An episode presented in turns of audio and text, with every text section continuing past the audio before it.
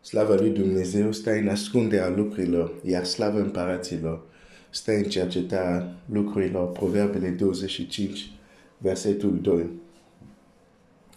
Uh, ieri am fost un pic, uh, am avut impresia că am vorbit um, repede multe lucruri, uh, am spus multe lucruri așa, um, destul de repede. Astăzi vreau să merg mai, mai încet puțin. Putem fi creștini, copii al lui Dumnezeu, dar după ureche.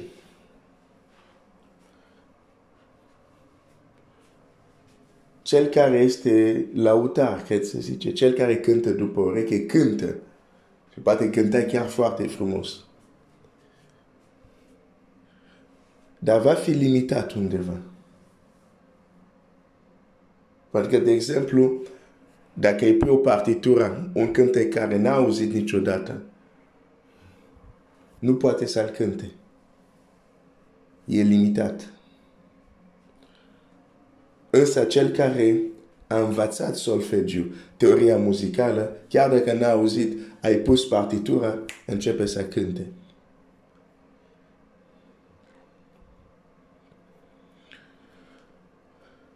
Noi suntem mântuiți prin credință. Aici nu este vorba de mântuire când vorbesc de viața creștină după ureche, dar e vorba de calitatea vieții care o avem. Nu e așa că nu este de ajuns doar să trăim. E și important care este calitatea vieții noastre.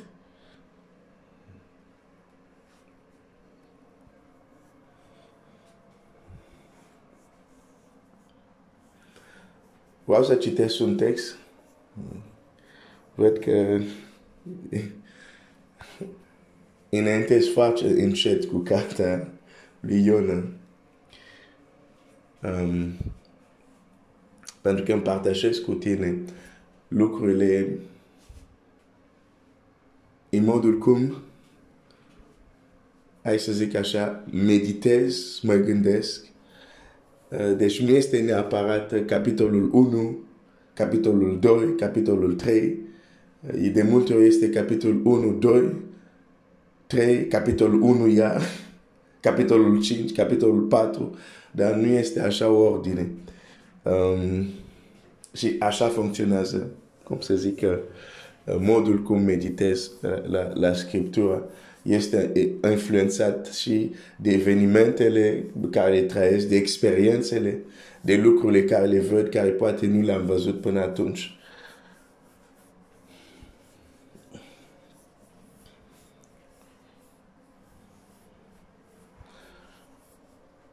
în solfegiu, că zic ce am numit eu solfegiu ceresc, adică să învățăm principiile lui Dumnezeu, să învățăm ce este în spatele lucrurilor care le vedem sau le facem, este important. Este important pentru calitatea vieții creștină. E bine să fii creștin, dar calitatea vieții care o vei trăi ca și creștin depinde de tine. La cruce Domnul Iisus a spus, s-a sfârșit. Biblia ne zice, Dumnezeu prin El a dat totul. Deci acum calitatea vieții care o trăim depinde în mare parte de noi pentru că Dumnezeu a dat totul. Deci pot să zic de fapt depinde de noi. Pentru că Dumnezeu a dat totul.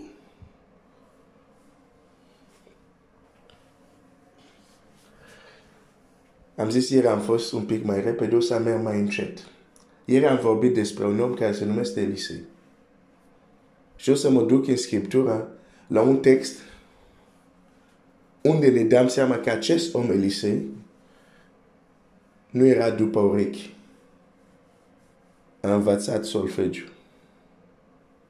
Bine, acum vorbesc intern figurativ, nu zic că Elisei era un mare cântăreț sau nu știu dacă era cântăreț. Cel puțin nu citesc asta în Scriptura. Doi 2 Împărați, capitolul 2.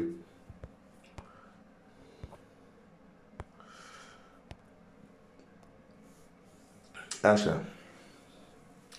Versetul 9. După ce au trecut, Ilie a zis lui Elisei, Cere ce vrei să-ți fac înainte să fiu rapid de la tine. Elisa a răspuns, te rog, să vină peste mine o îndoită măsură din Duhul tău. Am pomenit, am vorbit despre asta, dar am vorbit de multe ieri. Aș vrea să merg mai încet la acest text astăzi. Zice așa, te rog să vină peste mine o îndoită măsură din Duhul tău. Dacă Dumnezeu te-ar întreba astăzi, ce vrei să-ți fac? Ce ai cere?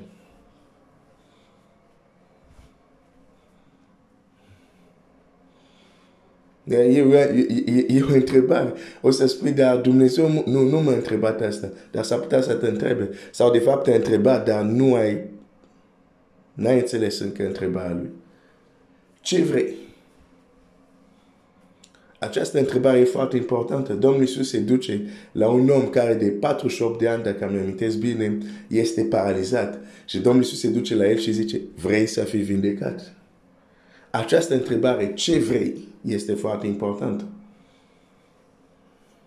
Pentru că răspunsul nostru la această întrebare, ce vrei, va depinde calitatea vieții noastre. Pentru că nu este de ajuns să trăiești, este important cum trăiești, ce viață trăiești.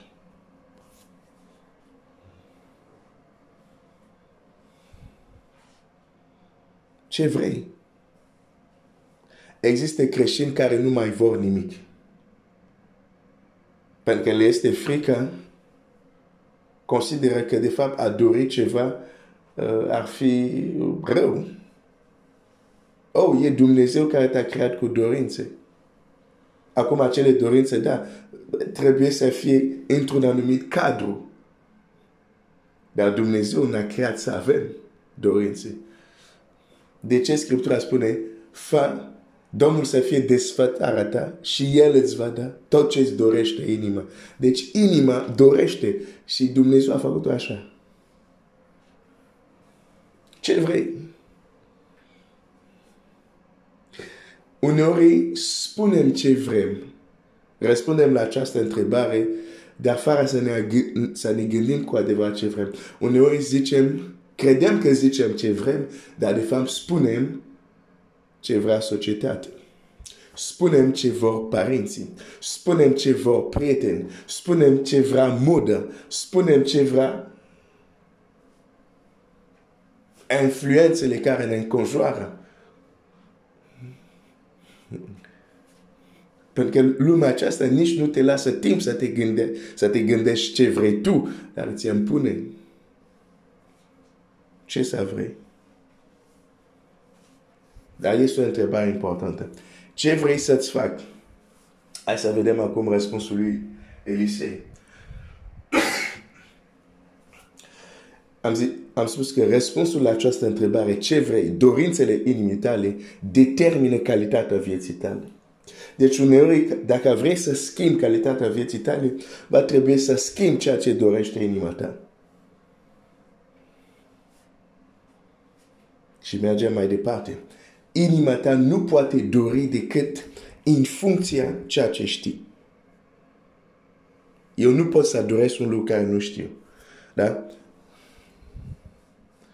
Uneori mi se întâmplă să zic aș, aș vrea să mânca, să mănânc ciolan afumat cu fasole. Da? Dar când eram în Congo, nu puteam să am această dorință.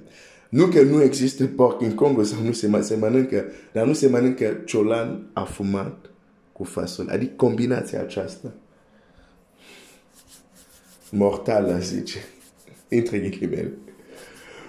Uh, nu poți să-ți dorești ce nu știi. Și un mod de a schimba dorințele tale este să ai o viziune mai largă a lumii create de Dumnezeu care este în jurul tău.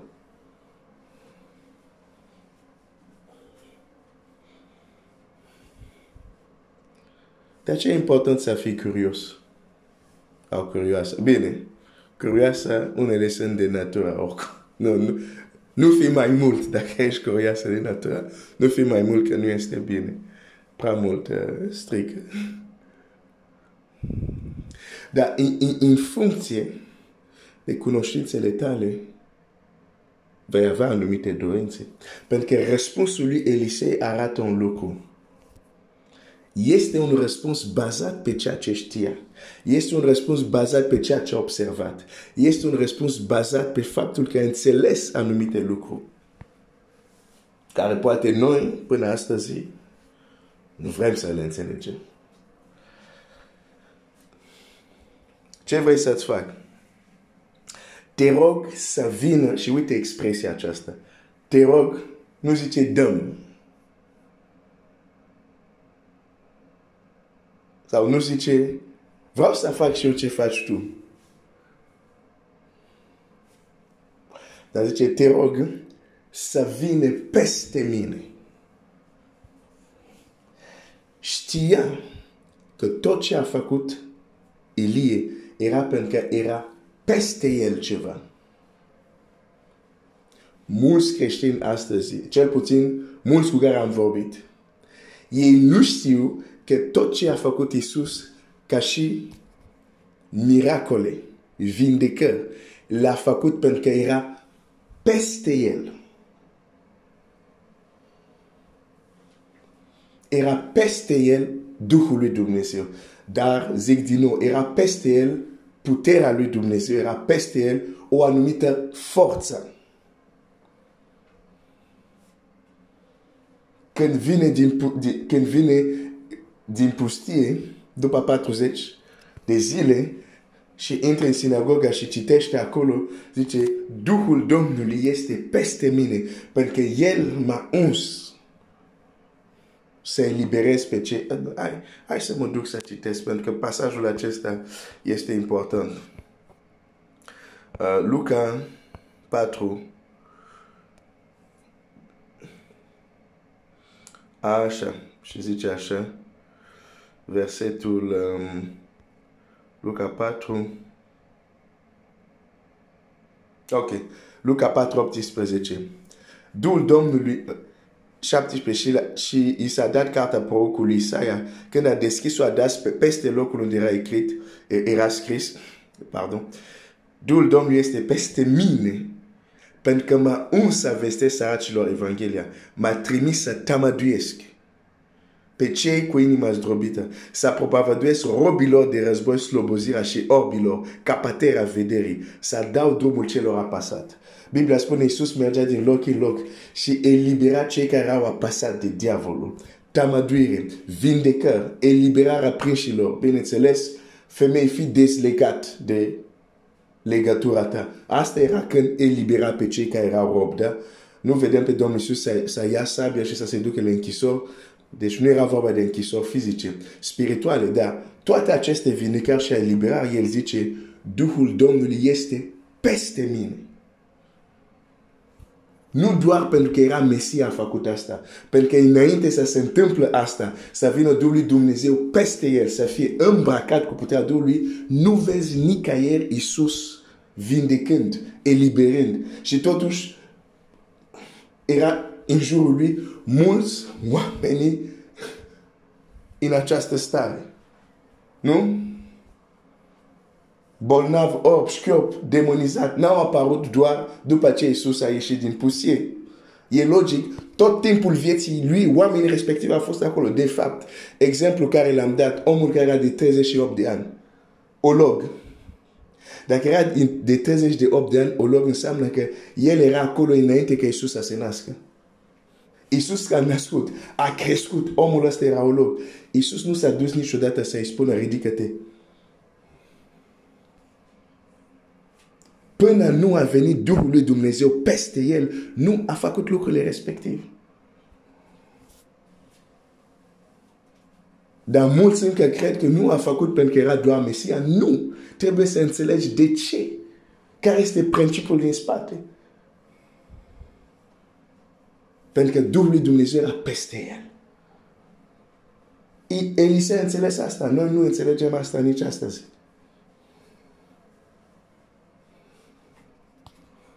Și Elisei a înțeles stăpânul meu face asta pentru că peste el este ceva. Eu forță, eu putere. Nu aș putea face ce face el dacă nu am același lucru, cel puțin. Pot să-mi doresc, dar dacă nu, am, nu pot. Și el zice, un singur lucru vreau, să vină peste mine. Vreau să intru sub influență același putere care lucrează în viața ta. Dar nu erau tot timpul împreună. Când, când, când Biblia spune despre Elisei, e cel care vărsa apa pe mâinile lui Elie. Adică atunci când Elie mânca, cine versa mâini, uh, apa pe mâini ca, să fie, ca, ca să-i se spele mâini este, este Elisei. Ce vreau să spun? Elisei era tot timpul lângă el. Tot timpul. Dar nu pentru că era tot timpul lângă el, automat forța care învelea, care lucra, care era uh, peste care, uh, sub care era Ilie, nu s-a răspândit automat lui, asupra lui Elisei. Deși Elisei era tot timpul lângă el. Poți să fii creștin, să crezi în Isus, dar nu înseamnă că automat este peste tine.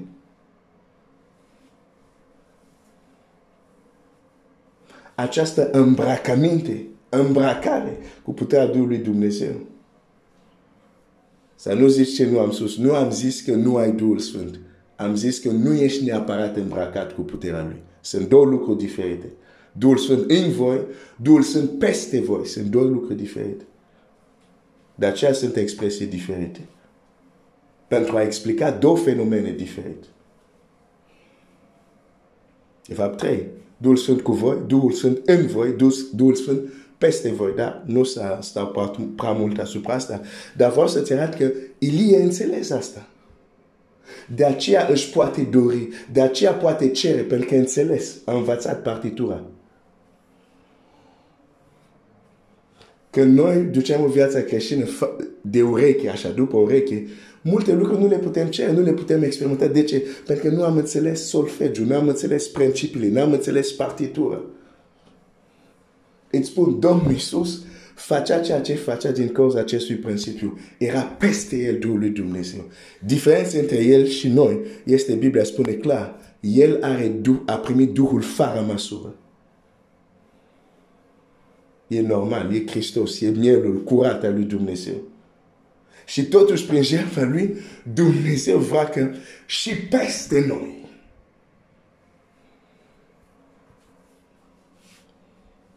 Nu doar să credem în El, nu doar să fim mântuit. Dar peste noi. Dacă nu există acest peste noi, nu, nu, nu putem. Pentru că și chiar Fiul lui Dumnezeu a trebuit să vină peste El. Deși El era plin de Duhul lui Dumnezeu, de fapt, hai să citesc. O să fie un pic mai lung, știu, dar Ok. Uh, hai să găsesc repede. Matei. Hai să văd dacă găsesc în Matei.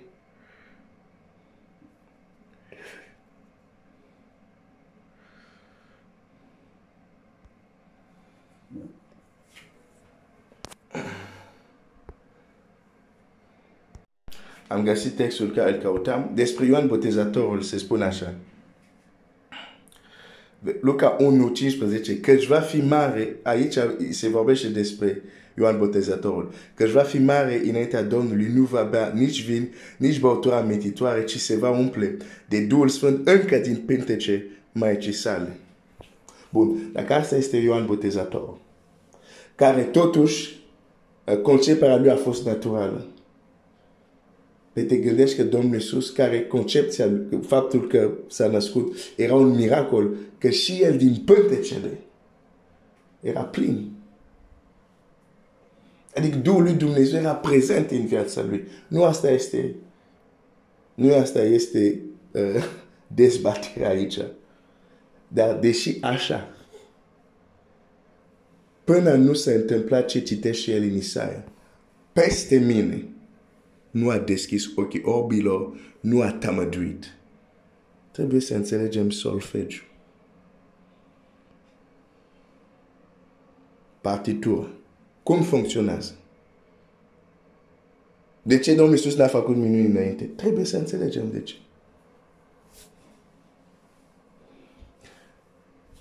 Elie, Elise înțeles. Zice, trebuie să vină peste mine. Trebuie să... Deși cred, gândește-te puțin, credea în Dumnezeu, era tot timpul cu Elie. Cu alte cuvinte, era un creștin bun. Pot să zic, era un slujitor bun. Dar înțeles, nu, nu, îmi trebuie o influență peste mine care nu am încă. Deși nu era în lume, deși nu poți să spui că avea influențe negative, dar înțeles.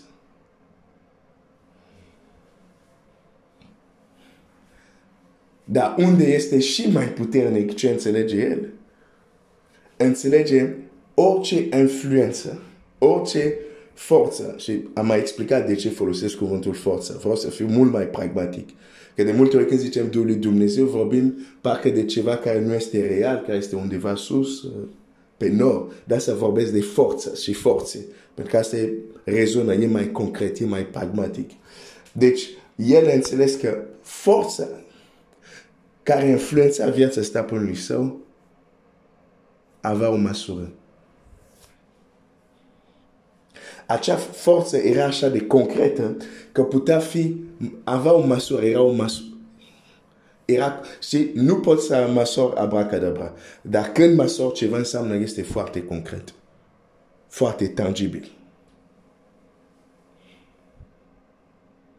Noi vorbim de puterea lui Dumnezeu ca și cum nu este ceva tangibil.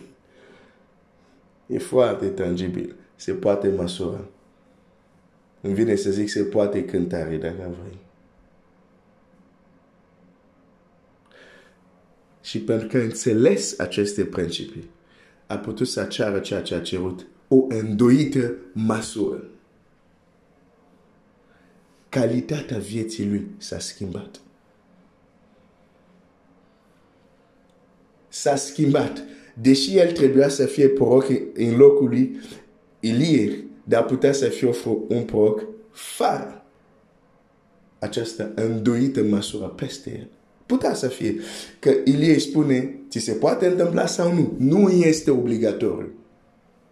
Și vreau să spun, nu este obligatoriu să ți se întâmple anumite lucruri bune. Va depinde de dorința ta, care este influențată de cunoștința ta. Dumnezeu să te binecuvinteze.